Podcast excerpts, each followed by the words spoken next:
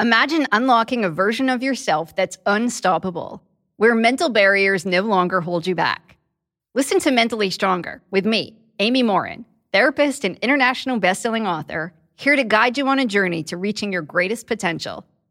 Every Monday, I bring you into conversations with some of the most fascinating minds experts, authors, entrepreneurs, athletes, and musicians. They don't just share stories, they reveal the mental strategies that propelled them to the top. But here's the real magic. At the end of each episode, I break down their wisdom into practical therapist approved advice. In my solo episodes, I dive deep into the techniques that build mental strength. It's like having your own personal therapy session as you discover how to turn these insights into steps you can take right now.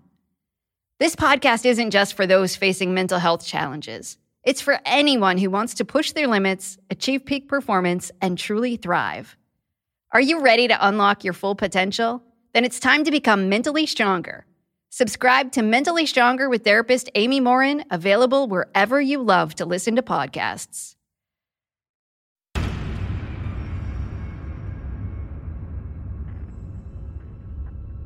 Welcome to Scary Mysteries, brought to you by Dawn Films.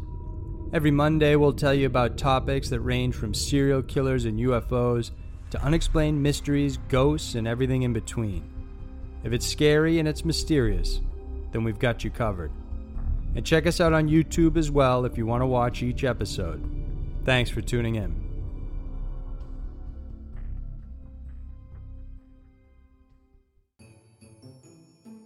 Five terribly disturbing Christmas killings. Tis the season to be jolly. Unfortunately, Christmas isn't always about spreading holiday cheer. The next five real life stories detail the grim and horrific side of an otherwise joyous holiday. From strangers killing at random to families murdering loved ones, these are five terribly disturbing Christmas killings. Number 5. Patty White. It was Michelle O'Dowd's favorite time of the year. She had just finished decorating her brother's business space where she was working. All of the presents for her nephews and family were wrapped and under the tree in her apartment. When she didn't show up for work one day, her twin brother was concerned and went over to visit. To his shock, he found 67 year old Michelle dead in her bed with a bloody towel on her bruised up face and Christmas presents covering her body. Police investigated, and the main suspect was a family friend and Michelle's former roommate, Patty White. Patty was an ex girlfriend of Michelle's nephew, and even though the two had broken up, Michelle was kind enough to open her home to her during a time when she had nowhere else to go. The rest of the family members treated Patty well and employed her in various jobs so she could make ends meet. Even though Patty had been moved out for some time, she paid Michelle a visit the night of her murder and while it's unclear exactly what transpired, at some point, things turned ugly. Michelle was strangled to death and her face disfigured from the vicious beatings. Patty made it look like a burglar had broke in and ransacked the apartment, and several items were missing, including Michelle's debit card. Police caught a break when they captured Patty on surveillance making a withdrawal from two separate ATMs using Michelle's card. She was brought in and questioned, where she eventually broke down and admitted to the murder and robbery. She was then sentenced to over 40 years in prison for the murder of her friend. Michelle's twin brother still can't believe that his sister was killed for, as he put it, a stupid debit card. Number 4. Charles Lawson. December 25, 1929, 17 year old Marie Lawson woke up early to bake her famous Christmas cake. After mixing the ingredients, she set it aside to be iced so it would be ready for her family to enjoy later that night.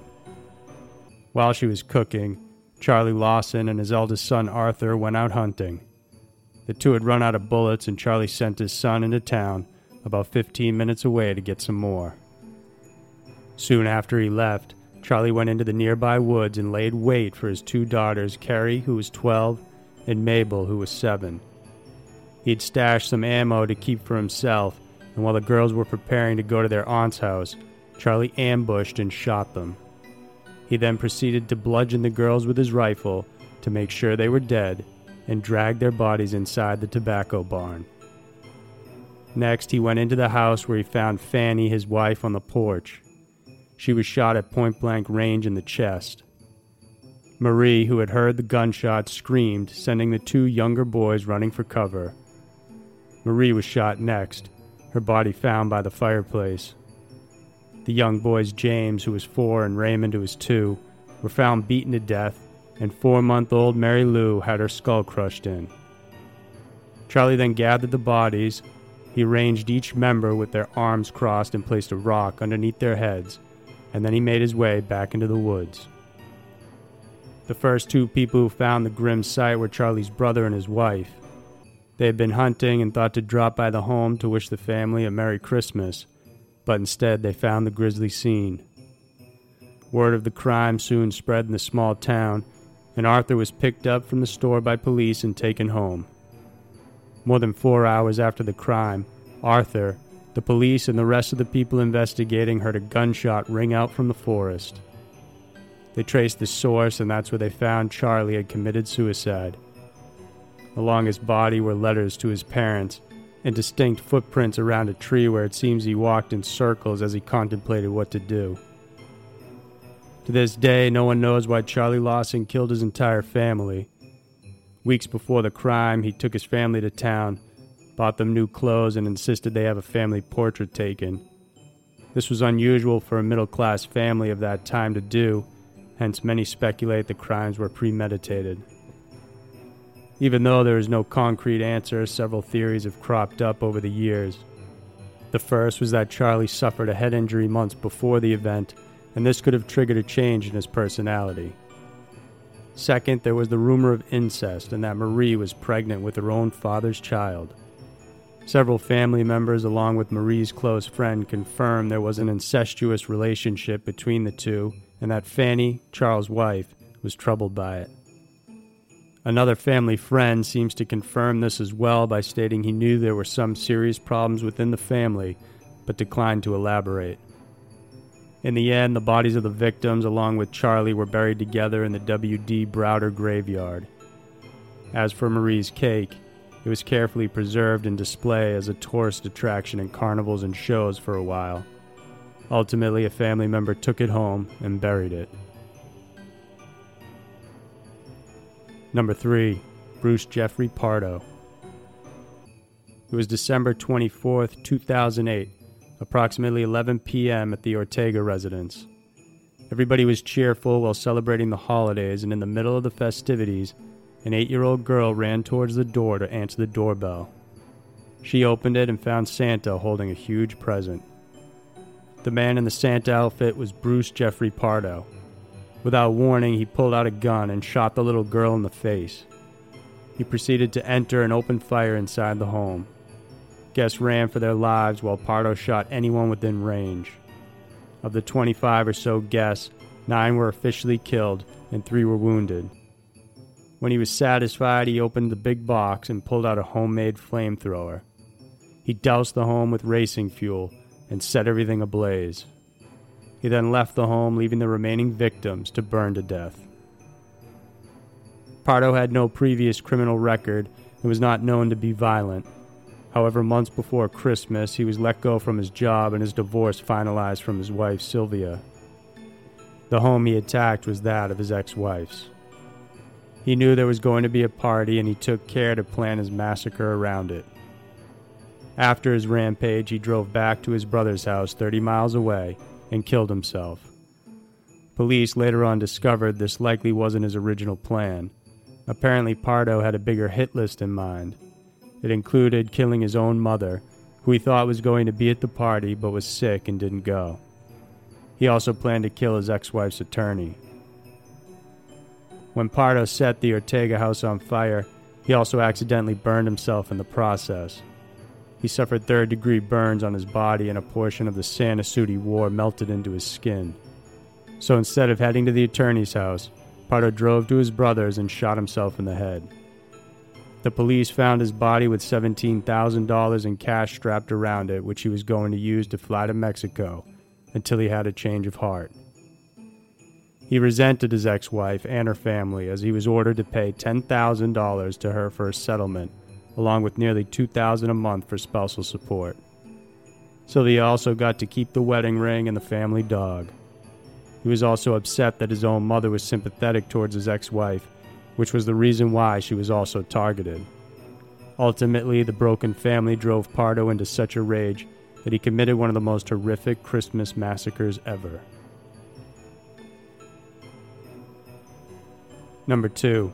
Izazola Bob Yazdanpanah. Known as a conservative and strict man, the portrait of Izazola Bob Yazdanpanah is often conflicting. On the one hand, he is described as a strict father who forbid his daughter to date and monitored her cell phone use. On the other, his friends see him as a sweet man who adored his family. Whichever side of Bob was the truth, there's no denying that he was a disturbed individual. On Christmas morning, Bob's wife, their two children, along with his brother in law, his wife, and their child, were inside their apartment. Bob showed up, likely unannounced, wearing a Santa suit. They, of course, welcomed him in, and the group huddled around the tree, opening their gifts, when all of a sudden Bob opened fire. Within minutes, all six people in the room were dead. His son, daughter, niece, and sister in law received multiple gunshot wounds to the head. His wife was shot once, execution style, while his brother in law was riddled with bullets all over his body. After killing everyone, Bob called 911. On the phone, he can be heard saying, Help, help. Because of his heavy breathing, it was tough for the dispatcher to hear him, and when she inquired if he was sick, the voice replied, I'm shooting people. The dispatcher pointed a unit to the residence, and within minutes they arrived. The officers found the bodies along with that of Bob, who had killed himself shortly after placing the call. Even now, no one knows for sure why he killed his family, but speculations are that it was out of resentment for his wife's success when his own life was falling apart. Number 1. Ronald Gene Simmons. By nature, Ronald Gene Simmons was a private man who previously served in both the United States Navy and the Air Force. At home, he was a strict father who bossed his wife and children around. He would give them various tasks and chores around the house, from building a fortress wall of cinder blocks to various repairs. There was always something to do. Simmons and his wife Rebecca had seven children. The first two were Ronald Gene Jr. and Sheila. Soon, five more children were added Billy, Loretta, Eddie, Marianne, and Rebecca.